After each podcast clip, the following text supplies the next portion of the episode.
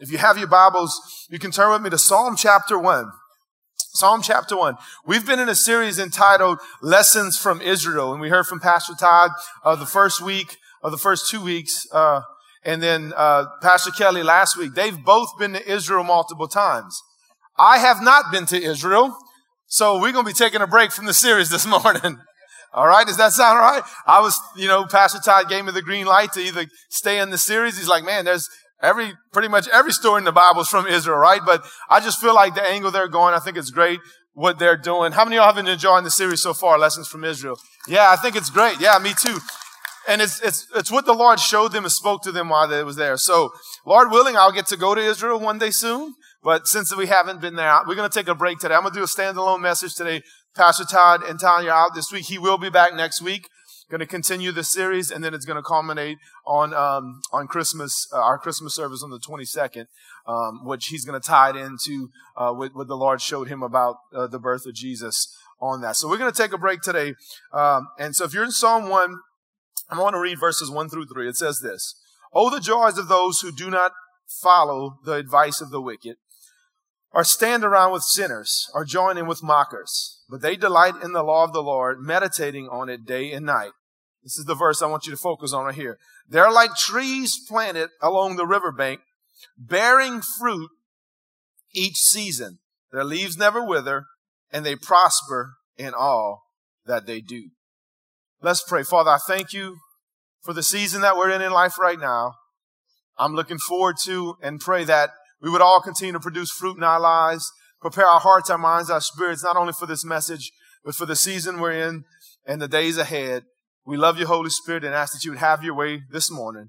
In Jesus' name we pray. Amen. Verse 3 tells us that we can produce fruit in every single season of life. So the Christmas season is in full swing. Wouldn't you agree? As you can see, we got all of our decorations up. If you came Wednesday, you know, uh, uh, Kenetra did her Christmas miracle tour, which was awesome, by the way. She did an awesome job and had, sang some Christmas songs and some worship. And so, even here at church, we're in full swing of, of the Christmas season. At home, I know if you like to decorate, your decorations are probably up. Maybe you're, you're the last minute kind of person or you don't like putting, you know, your decorations up till Christmas Eve or something. But everywhere you look, we're in full swing. And it's so cool that, you know, even when Miss Tina text me or call me today about sharing. I didn't even know I'd be preaching this message, but you know, what she's saying is real because I've seen enough to know that the holidays can cause a wide of range of emotions. Isn't that right? You can go from cheer to euphoria, but also loneliness, regret, depression, for either maybe a loss of a loved one, a lack of having certain loved ones. You've heard Pastor Todd's testimony of the holidays was hard for him because he, he wasn't married yet and whatnot. So there's a wide range of emotions and feelings and, and things that we process through the holidays. We can also get sidetracked and distracted during this time. But according to the scripture I just read, I know that we can be prepared, we can prepare ourselves and still produce spiritual fruit during the Christmas season. Isn't that right? Which we should. And so this morning I want to give you five ways that you can prepare for and produce fruit during the Christmas season preparing for and producing fruit in the Christmas season. Now, some of you might be like, when I say preparing, I'm going to talk about it, you like, man, I'm prepared. All my shopping's done. All my decorations are up, you know, but we're going to get into that a little more. I know, like, in, in essence, you know, we have two and a half weeks until Christmas. So for some, you know, you're still preparing. You got, you know, Christmas parties to go to. You got different things going on. But I also want you to look at it. I'm going to dive into this, how we should be producing spiritual fruit even during the Christmas season. Number one, Think grateful, not getting. Think grateful, not getting. Think about uh, continuing to be grateful, not getting. You know, I just, this is a good segue in from my last message I preached on the Wednesday before Thanksgiving, where I, t- I talked about, you know, and I shared how I'm one of those guys that doesn't like to see any Christmas decorations until the day after Thanksgiving. Right? And every year it gets, three of you with me? Every year it gets earlier and earlier. Seems like, I mean, November 1st, the Christmas decorations start going up. Start seeing the commercials. I even had a little gift that I showed, uh, of, you know, a gift that you send through a text where a guy like ran and tackled a Christmas tree. I was like, this is how I feel when I see a tree up before Thanksgiving. And in fact, it's on Facebook if you want to go check it out the Wednesday before, you know, um, and actually this is pretty cool. The next day, my wife texted me and said, Hey, we just heard your song on the radio. I was like, what's that? And it, the crazy thing is, if you've heard of the, the artist Brandon Heath, he has a song called The Day After Thanksgiving. And the song's all about how he don't want to see Christmas decorations or anything about Christmas after Thanksgiving. So it must be a Brandon thing. I don't know. So, you know, I searched it on my phone. Me and my son were in my truck. We listened to it. I was like, that's pretty awesome. So I'm not alone in that. You know, I got me, Treve, and Brandon Heath. At least we're on the same page, right? So listen, everyone thinks about getting at Christmas. Matter of fact, you might have even seen it. There's an Old Navy commercial running right now where the actor comes up and he says, repeat after me. I am grateful. And everybody says, I am grateful for all the gifts I'm going to be getting. It's like, really, man? Like I thought that they were going in a good, you know, a good way, but it's, you know, of course, Old Navy's a, you know, they're, they're, they're a company that's trying to sell their goods, right? So it's all about getting in a lot of areas. But when we stop and think about it, do you really need another pair of socks? Do you really need another shirt, another sweater, another hat? Some of you like, yeah, I got holes in my socks. I do. And you might really, but you know what I'm saying? Another pair of golf clubs, another fishing pole, whatever the case is. I know we desire those things, but honestly, listen, listen what 1 Thessalonians 5, 18 says. Again, this is good. I'm still coming off of my, my, my Thanksgiving soapbox, I think. Give thanks in everything, Listen to this. Give thanks in everything, for this is God's will for you in Christ Jesus. You know, as a pastor, we've had many people ask us, man, I just want to know the will of God for my life. If you want to know the will of God for your life, it's to be thankful in every season, every day of your life. It don't get any plainer than that, right, Doug? You mind putting that back up? Be thankful. This is the will of God for your life in everything. So that means every season, every area, everything, every, every be thankful. This is the will of God for your life. So in, even in the Christmas season, we should be focused more on being grateful than what we're getting. Amen. So I'm trying to, I'm trying to help here again. You might have run it, you full on, but I want to continue to help you and prepare you for as you, as we're into the full swing of the Christmas season here. This is the will of God for your life. What has God given you this year already? Think about, it. maybe it's a new home. Maybe it's a new job or a raise maybe a better car, maybe a new baby. I went and visited a little baby girl just the other day in the hospital, and man, what a blessing. What a blessing, man. Maybe a clean bill of health, maybe a happier marriage or healthier marriage, maybe a, maybe a fabulous trip. For some of us, maybe a successful hunting season so far. Whatever the case, maybe, you know, you may be a fisherman, you still like to fish. Some of you ladies like, I'm thankful for all the sales I got already while I was shopping. Hey, be thankful. Amen. Listen, be grateful for all that you have received instead of desiring more stuff. Amen. Thank y'all, gentlemen. I appreciate it. Listen to Ecclesiastes 6 9. It says this Enjoy what you have rather desiring what you don't have. Come on, let that one soak in for a minute. Enjoy what you have rather than desiring what you don't have. Just dreaming about nice things is meaningless, like chasing the wind. Come on, somebody. Let us continue in this Christmas season, if you haven't already, to start out with being thankful or to refocus, because I've said it before too, years ago. Every day should be Thanksgiving Day for the Christian, right?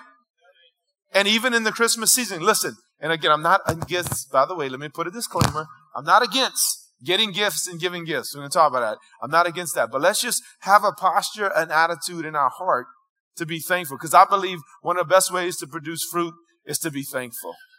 When we're thankful for what we already have, and this is really God's heart, when we're thankful for what we have, God really wants to bless us with more. Ultimately, that's, that's what ultimately ends up happening. But we're not thinking, we're just thankful for what we are, right? Amen? Number two, now this is a big one, especially during this time. Number two, beware of busyness. Beware of busyness. Have you ever asked somebody, man, are you ready for Christmas? And their response is, I'm just ready for it to be over. You ever heard that? Have you ever said that yourself? Be honest. Listen how many people said, yeah, I was, I'm surprised. I, Thank y'all for being honest. Man, I'm just ready for it to be over. Man, what is, what's up with that? Well, I think one of the biggest problems is, is because we're running ourselves crazy busy. And we're just, I will, thank you. We're running ourselves busy.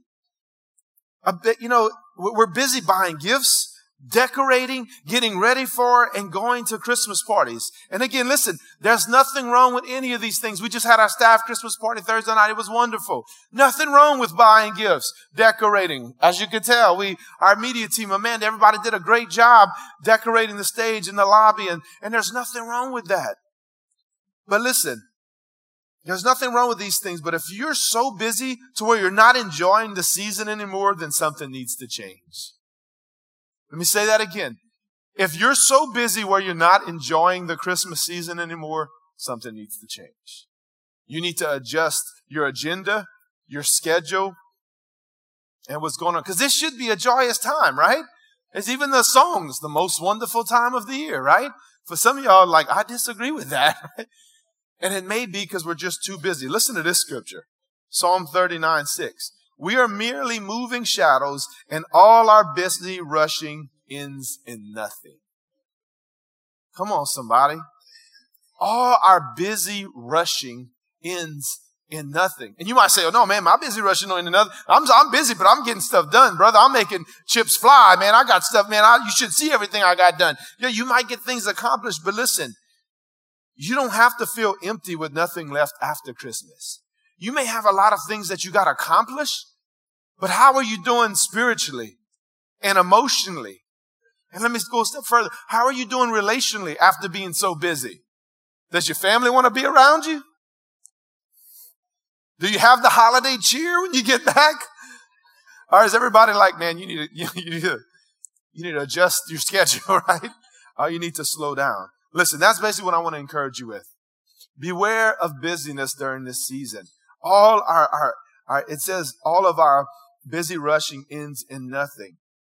I guess what I want to encourage you to do is this. Slow down and minimize your life and plans this Christmas season. If you feel like you're already overloaded with the, with, with the, the Christmas season and everything you got to do, all the running around, all the parties, all that, Listen, you know, it's okay to say, to turn down a party invitation. Yeah. Did you know that? You can say no. Because listen, you have to, you have to look at the overall, what's it going to produce? I'm talking about today. I'm hoping that you're still producing fruit. As we, we get to where we're celebrating our King, that's full of jo- hope, joy, love. He's Emmanuel. He's our Savior. All these words we have up here, everything we're going to be talking about, Pastor Ty's going to be talking about in a couple of weeks.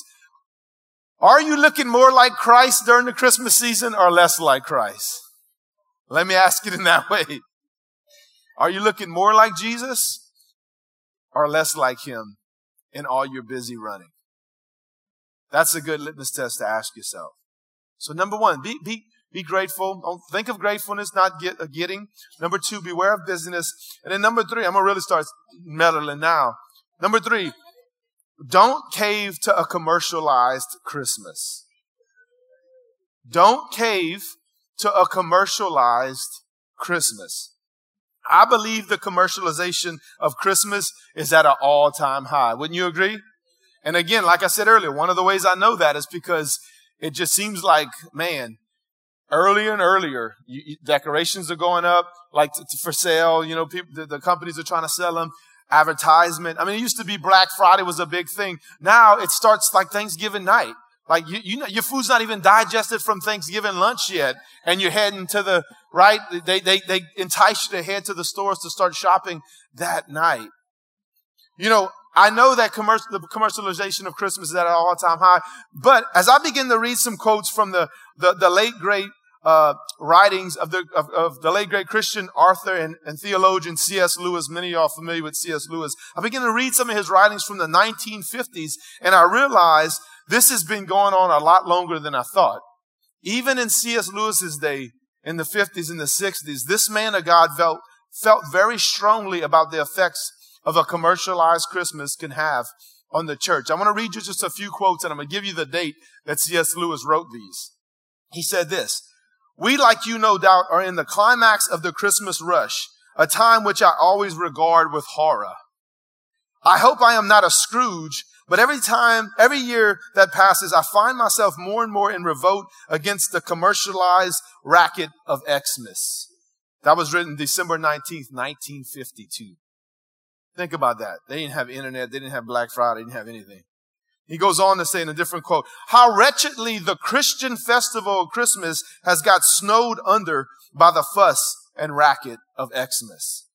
December 20th, 1952. Let me stop and say, as I was reading it, he actually uses the word Xmas because he's trying to show that it's not, he's, he's almost like it's a sly on the commercialized Christmas, first Christmas. Now, we do know history shows that X actually is, is Chi, or in, in, uh, which is Christ in, in Greek, you know, but C.S. Lewis was doing that because he was showing the separation of how a commercialized Christmas was taking over the true meaning of Christmas. He, he goes on to say, I feel exactly as you do about the horrid commercial racket they have made out Christmas. November 27th, 1953, he wrote that. And one more. I feel very strongly as you do about the hollowness of this interminable, uh, interminable, I'm sorry, interminable Xmas racket and the slightness of its connection with the real Christmas.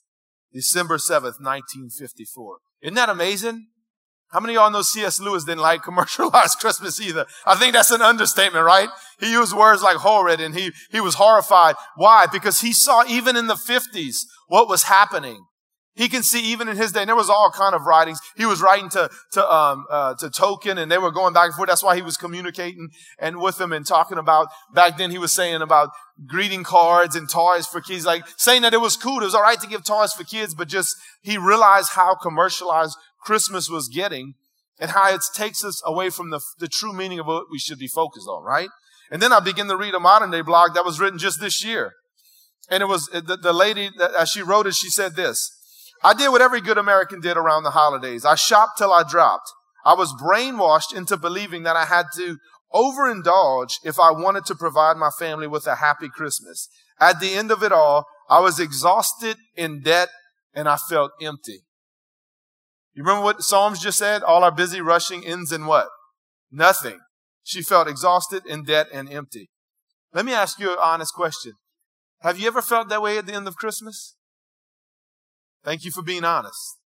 If that's the case, y'all, listen, we, we, we're missing it. As a church, we're missing it, right? She went on to say this today, we don't seem to wait for anything. We are a society that is so grossly overindulged that by the time Christmas rolls around, we're just piling more stuff into our lives because it's the holidays and we've embraced in commercialism hook, line, and sinker. I would argue if you step away from and refuse to participate in the lore of a commercialized Christmas, it's quite liberating. Listen to this. It's like being liberated from addiction. That's some pretty strong words, right?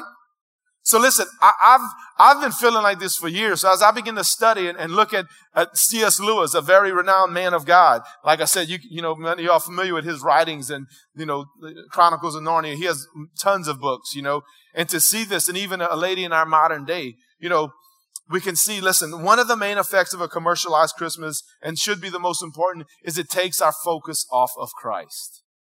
Listen, I hope y'all know I'm, like, like C.S. Lewis said, I hope you know I'm not a Scrooge, okay? I have a Christmas tree at my house, right? I even told my family after Thanksgiving, I'm all in. I start listening to Christmas music. I'm all about it, right? But what I'm saying is I think with all the decorations and everything, I just want to make sure we're focusing on the main thing and it's Jesus himself. We're keeping, I know it's cheesy, it's cliche, we're keeping Christ in Christmas, right? And I think because commercialism is at an all-time high, we have to be careful. Look at Colossians 2:8.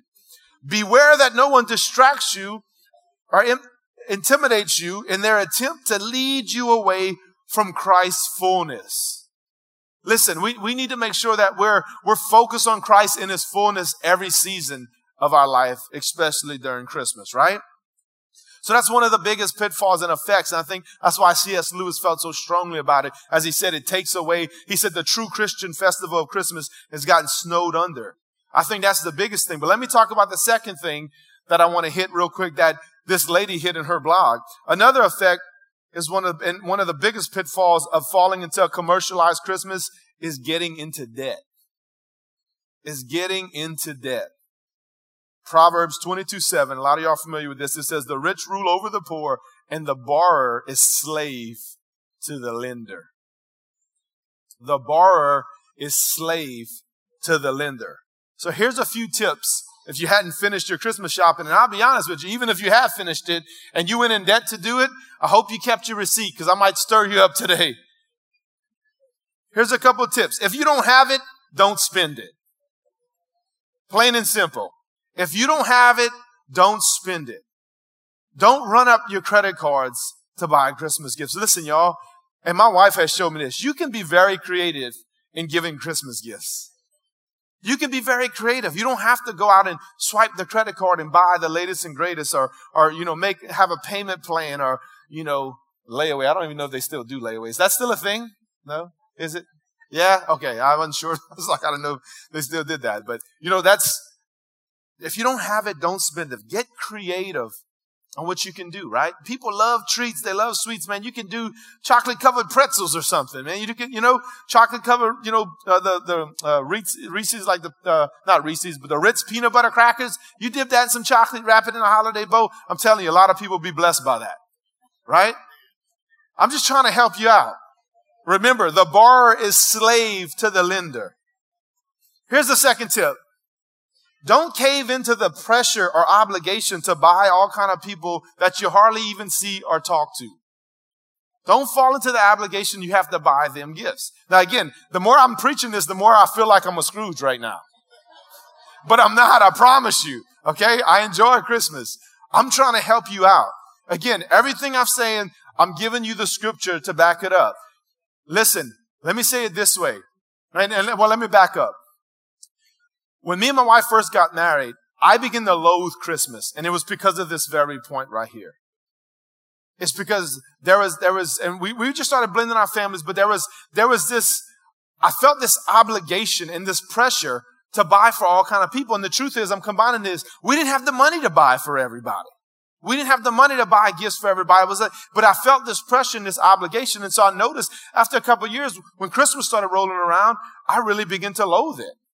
And it was because of the, the, the commercialized Christmas, the pressure to buy gifts, to go into debt, to do all of these kind of things.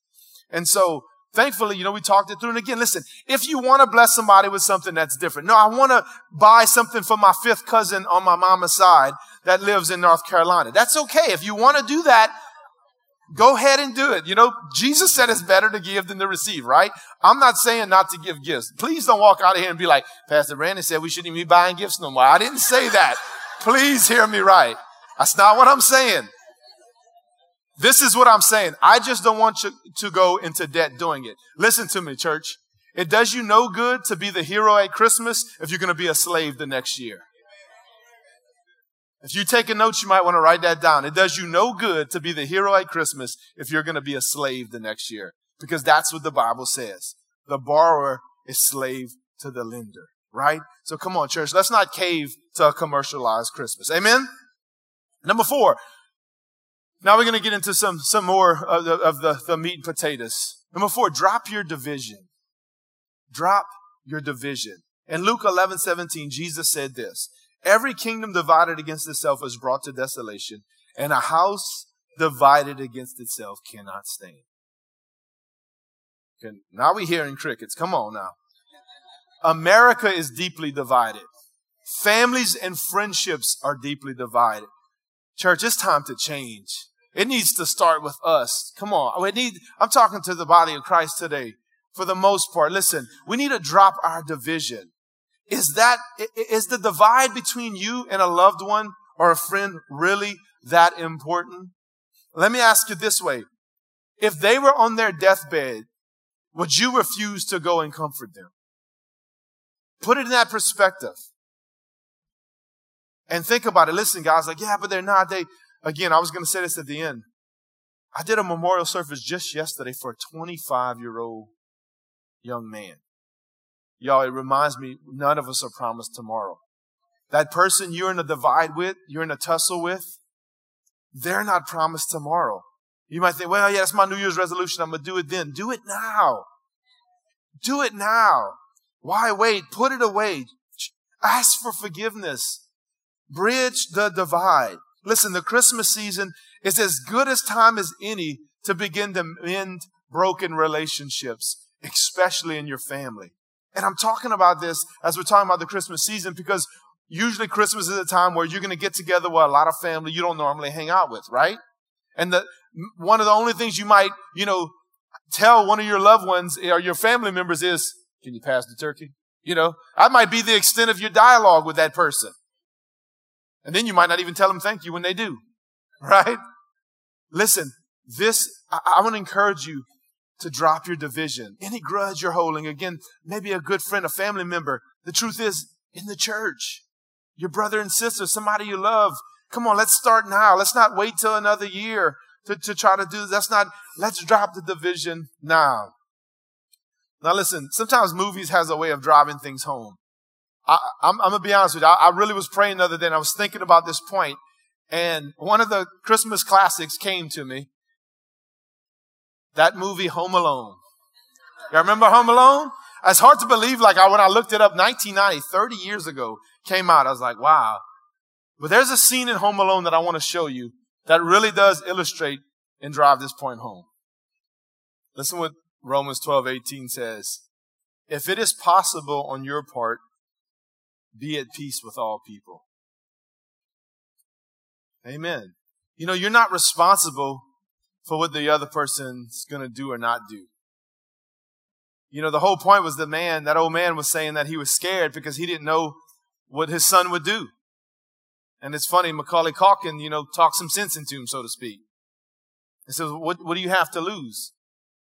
You know, if there's a divide in your family, in a relationship, the Bible says as much as you can, on, on, on if possible, on your part to be at peace. So if you, if there's somebody that you're in a divide with, that you're at odds with, as a close friend, a brother in the church, your family, especially right now, again, during the Christmas season, can I encourage you and urge you to reach out to that person, to try to mend that relationship, right?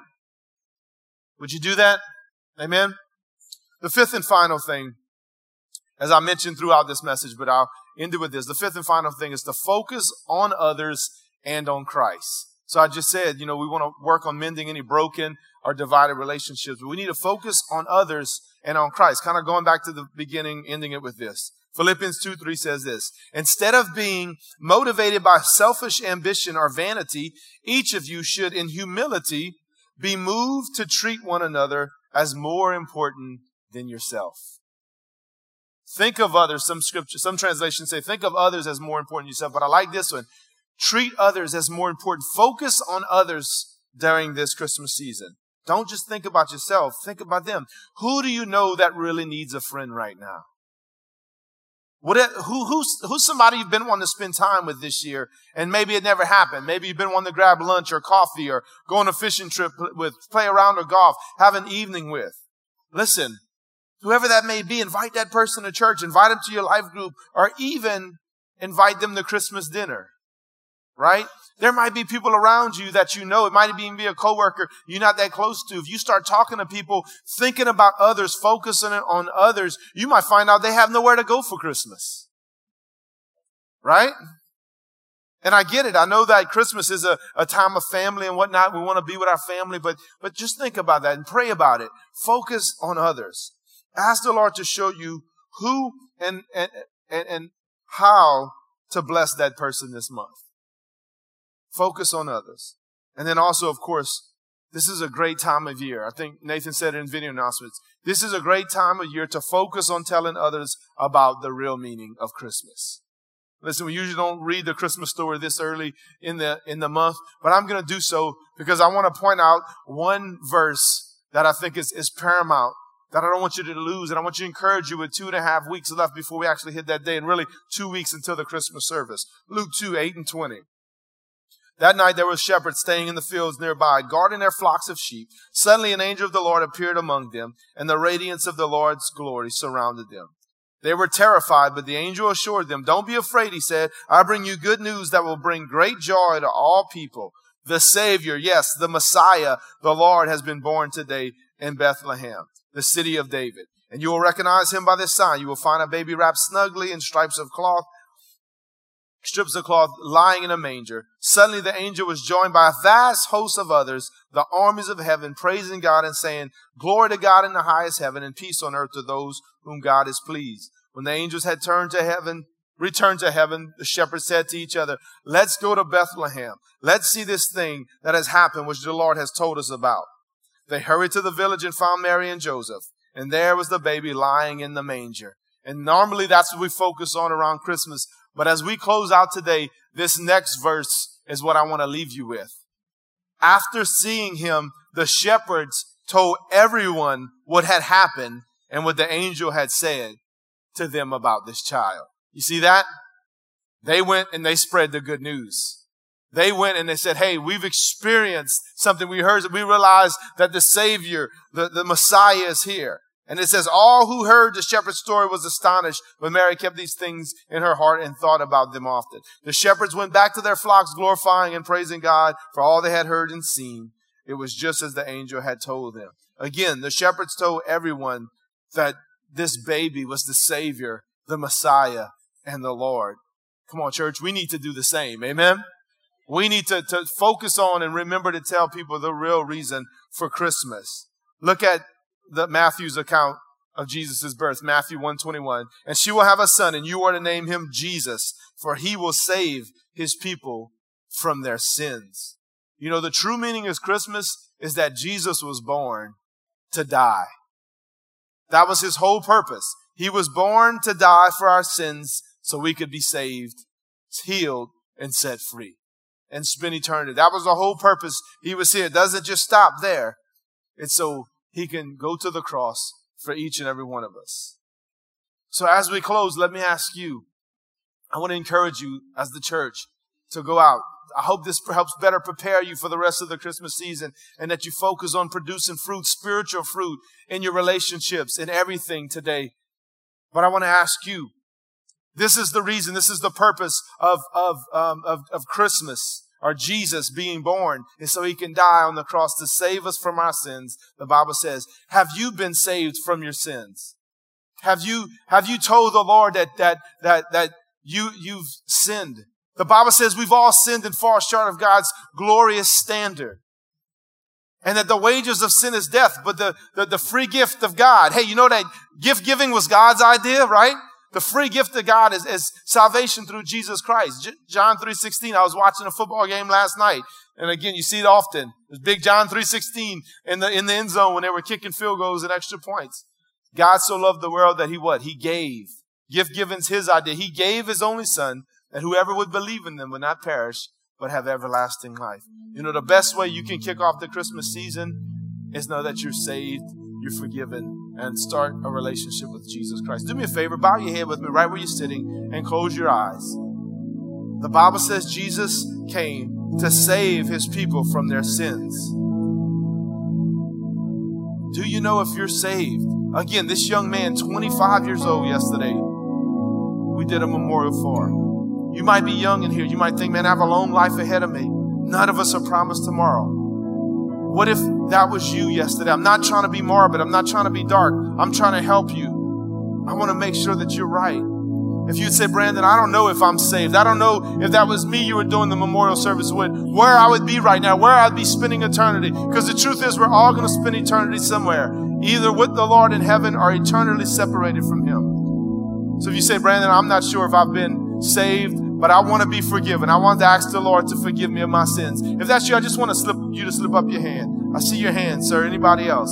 I see your hand right here, ma'am. I see your hand. I see you right here in the middle. Thank you, Jesus. Anybody else? Come on, raise it high. Don't be ashamed. Nobody's looking around anyway. I'll, only me can see you in the worship team. Come on, I see hands going up. Thank you, Lord. Anybody else? I see your hands in the back over here. Thank you, Jesus. Come on, let's pray.